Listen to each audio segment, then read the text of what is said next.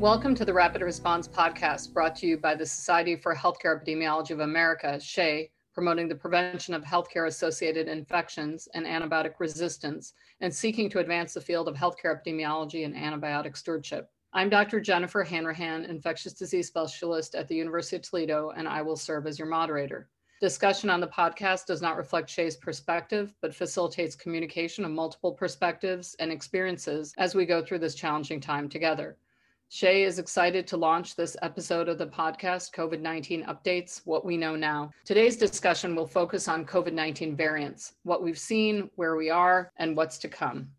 Our speaker today is Dr. Andrew Read, Director of the Huck Institutes of the Life Sciences, Evan Pugh, Professor of Biology and Entomology, and Eberly Professor of Biotechnology at Penn State University. Thank you for joining us today. Before we get started, I'd like to turn it over to Dr. Ishrat Kamal Ahmed for a brief news and guidance update for the week.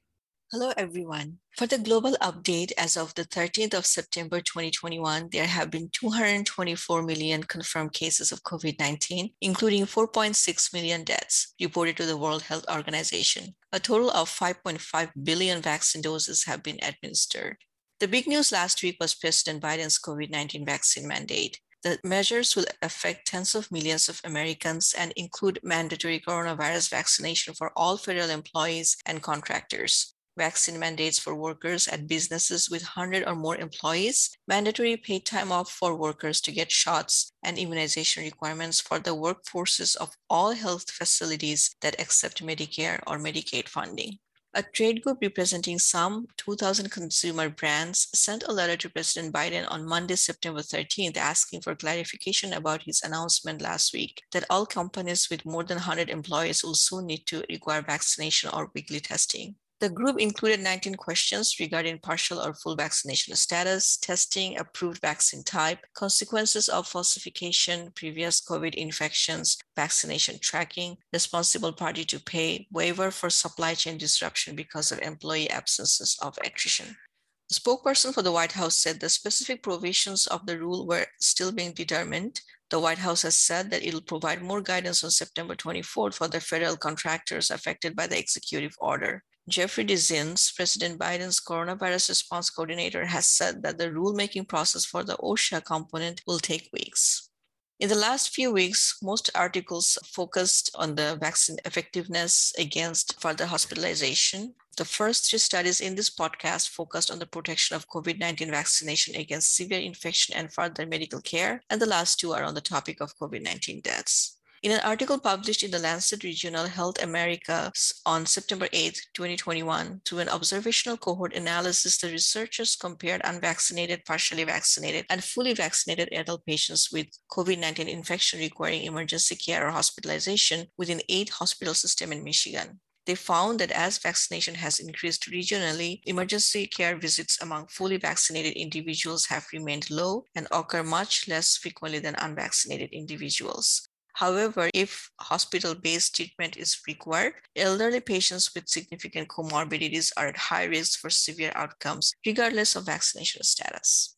In a similar study published as an early release in CDC's MMWR on September 10, 2021, the authors reaffirmed the high protection of COVID 19 vaccine against moderate and severe COVID 19, resulting in emergency department, urgent care, and hospital visits, and underscores the importance of fully COVID 19 vaccination and continued benefits of COVID 19 vaccination during Delta variant predominance. On the same day, September 10th, another early release article published in CDC's MMWR, the authors found that during February 1st through August 6th of 2021, vaccine effectiveness among US veterans hospitalized at five Veteran Affairs Medical Center was 87% mRNA COVID 19 vaccine remains highly effective, including during periods of widespread circulation of the Delta variant. Public health implication is that to protect against COVID 19 related hospitalization, all, all eligible persons should receive COVID 19 vaccination. Now, for the last two articles associated with deaths, an article published on September 13 in the Journal of American Medical Association explored the association between healthcare factors and excess deaths not assigned to COVID 19 in the US.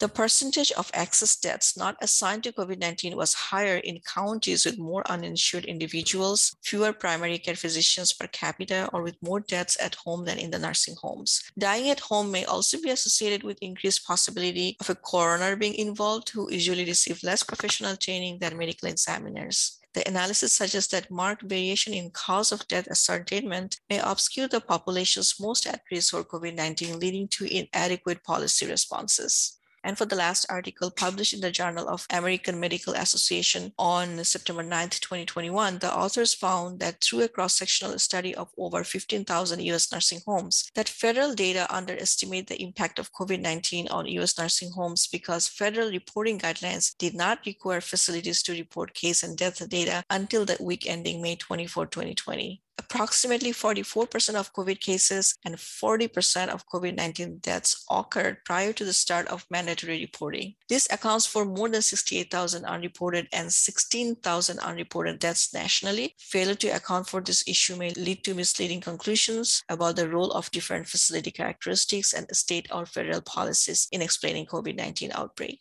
That's for it today, and thank you for listening. Thank you, Dr. Kamal Ahmed. I will now move into the discussion with our speaker. Dr. Read, thank you so much for joining us. Can you start off by telling us about your background and any research you've done around COVID 19 and its variants? Thanks very much, Jennifer. My pleasure to be here. I'm an evolutionary biologist. I, have been working for about 30 years on disease causing organisms, how they evolve, and particularly how they adapt to new things like different hosts and drugs and vaccines. And I used to have to explain to people why pathogen evolution matters. And obviously, I don't need to anymore. Delta is showing us that these things really do matter. I've mostly worked on malaria, but also some viruses of rabbits and chickens where we can do experiments that aren't possible in humans. My own COVID work is around community immunity and wastewater surveillance. But last year, I started really engaging in the evolutionary potential of this virus, and obviously is now a very much an ongoing process of great concern globally. Can you provide our listeners with a brief overview of what we've seen from COVID 19 variants and what we've learned from them and how this will influence the future? Variants are the result of virus evolution. Virus evolution always happens, especially when a virus jumps into new species, new host species. The variants are lineages that have a trick that enables them to be more infectious. It allows them to spread faster, so more infections per infection per unit time. And obviously, anything that can, that has an evolved ability to spread faster, will will take over. The tricks are things like better binding to human cells, more rapid replication, becoming infectious earlier in an infection, immune evasion, changes in spike, that sort of thing.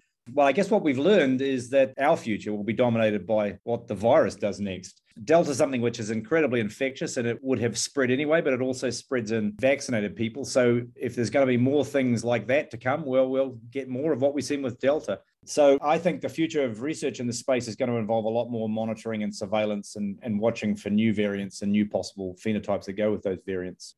So, what is the current state of the variants? I mean, obviously, we're all very much aware of the Delta variant, but we're now also hearing about the Mu variant. And what should we be concerned about in the future? Yeah, Mu is is the next, so it's popped up after Delta. I think it's instructive in the sense that it shows Delta's not the final word. And actually, some of the earlier ones we've had, Alpha and Beta and things, they're still around too. I'm not at the moment too worried about Mu. From what I can see, it's not the same sort of highly transmissible variant that Delta is. But I do think there's going to be more things around, and some of those probably will be more infectious than Delta. As far as healthcare professionals concerns, well, I think we should all expect more transmissible variants, perhaps vaccine adapted variants, maybe variants that are going to cause different types of clinical syndromes, maybe disease in different groups of people. In terms of what you should tell your patients, well, I, you know, what I say to people around me is don't get COVID. And if you get COVID, don't transmit it. So that means, you know, vaccinated, masking, distancing, I think Delta is an example of a variant that's less forgiving of lapses in our behavior, and future variants are likely to be more infectious and so even less forgiving of lapses. So, if we want to stop this thing, we need to, yeah, well, stop this thing. So, should we be concerned about the continued mutations and what our vaccine effectiveness is? Absolutely. I do think we should be concerned. I wouldn't say terrified, I would say concerned. We're in new territory here. This is the first time ever we've had a new pathogen spill over into the human population and then where we've hit it with a vaccine in very short order. So we're on new territory, and it's a bit hard to sort of extrapolate from what's happened in other settings to this one because it is new. But we can say that evolution in response to vaccination has been quite rare in the past. So measles and smallpox, for example, have involved in response to the vaccine. Smallpox actually was eradicated because it failed to find a way around the vaccine. So, unlike antibiotic resistance, which is something that evolves very frequently, vaccine resistance is a lot rarer. I've done some work on why it is that vaccines seem to be much more evolution proof than drugs. And we think we do know some of those features. And interestingly, COVID vaccines don't have those features. And in particular, many COVID vaccines are focused on rather few targets on the virus and they don't stop transmission. So I think vaccine resistant variants will evolve. We might already have some around, but there's likely to be more of them. I, I think the way that's going to play out is that vaccine efficacy will drop in terms of infection and transmission. But the history of vaccination is that even when that happens, the anti disease vaccination effects vaccination stay very strong. So you might be more likely to get infected in the future as a vaccinated person, but the ability of the vaccines to prevent you from seriously getting sick is likely to remain very strong. Anti disease protection seems to be better than antivirus protection. So we should still be obviously strongly encouraging people to get vaccinated, regardless of whether or not there may be some ongoing infection. Yeah, in my head, there's absolutely no evolutionary reason, and nothing we know about evolution in other situations, or nothing that we know about at the moment in this one, that would be an argument for not getting vaccinated. And just out of personal safety, you're much less likely to get sick and die if you're vaccinated. And that's likely to always remain true. So I can't see a single reason why you'd want to not be vaccinated yourself, and certainly why you wouldn't want everybody around you to be vaccinated. So, are there any predictions for what may be down the road in terms of variants? I mean, obviously, we've mentioned the Mu variant. Is there anything else that we should be thinking about? Yeah, you know, this is not physics or weather forecasting or even climate change forecasting. Prediction is incredibly hard in evolution. I like to think of evolutionary biology as advanced hindsight. We really explain after the event what happened and why, and we're pretty good at that. Predicting forward is really tricky. One of the reasons it's so tricky is we really can't know until something's appeared whether or not a particular phenotype is available genetically, right? We need to have certain sorts of mutations to make the thing, for example, more transmissible. And we can't know if it can be more transmissible until they appear. So most of the prediction we can do is really find something when it's super rare and predict forward from that. So we can't find something that doesn't yet exist and say it won't exist. So I don't think there's actually data we can say on, on what's to come, but we'll only really know once it's here. But from first principles, I do think we can say a few things about the evolutionary forces. There's definitely going to be ongoing pressure for more contagiousness, more infectiousness. Now, we'd like to think that Delta is the pinnacle. You know, it's as far as, as high as or as effective as this thing can get at transmission. But there's no way to know that. Only time is going to tell. And I, my bet is that there is, you know, more than Delta, even more transmissible variants to come. I think we'll see variants that are going to be better at both vaccinated and unvaccinated people. Delta's one of those, and we'll probably see more of them. It's quite possible we're going to see variants that start to specialize on vaccinated people.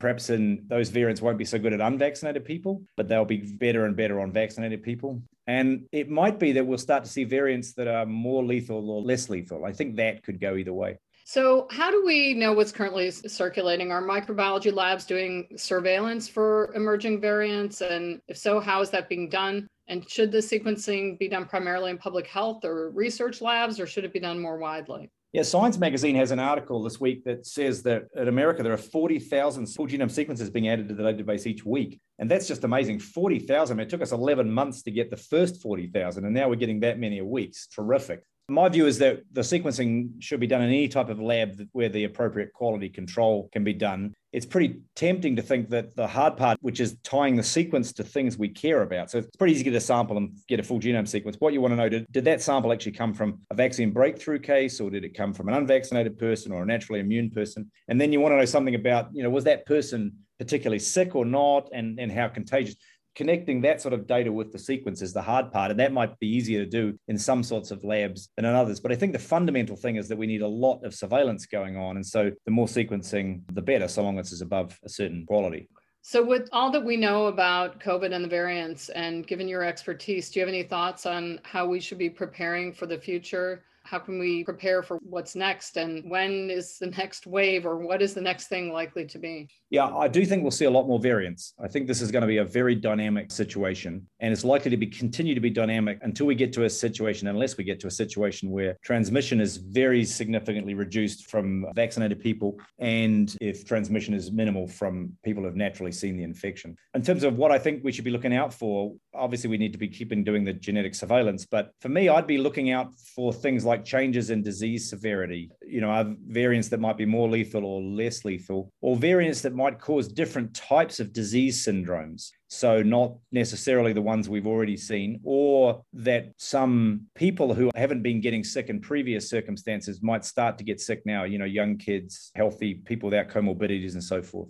So I think those are the sort of things that we should be watching out for, especially the healthcare professionals who are in a good position to notice unusual things, other sorts of things that might set in, like, for example, if you started to need other kind of drugs to treat other sorts of symptoms, watch out for things like that that are changing. And then in terms of the behavior for and, and how we might prepare, I think we've got to be rigorous in avoiding this transmission. You know, the focus in clinical medicine is obviously, as it should be, on the patient health. But from the public health point of view, we really need to be able to get this transmission under control. And so that means we need very vigorous, in the right circumstances, very visitors, uh, you know, distancing, masking. Healthcare workers need to be really rigorous with their PPE and so forth to try to get this transmission under control. And maybe in the medium term to long term, we might get other ways of using our existing vaccines, which make them more potent in a way that stops transmission more successfully than they currently are. Or we might get different types of vaccines, for example, mucosal vaccines that we sniff, which might generate an immune response in the upper respiratory tract more effectively, and that would help with transmission and so forth.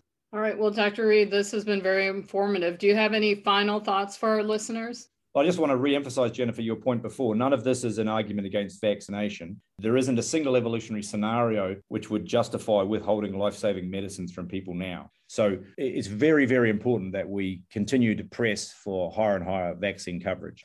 I also want to end with a note reminding people that we're right now a lot better off than we were a year ago. There are things to be concerned about, and we've definitely got to keep the surveillance going and keeping a very, very good eye on what's going on. And we're not out of the woods yet, but we are a lot better off than we were a year ago, and that's because of the vaccines. And you know, the the disconnection between infection and severe disease is happening, and it's happening more and more as more people get vaccinated. And long may those vaccines keep working.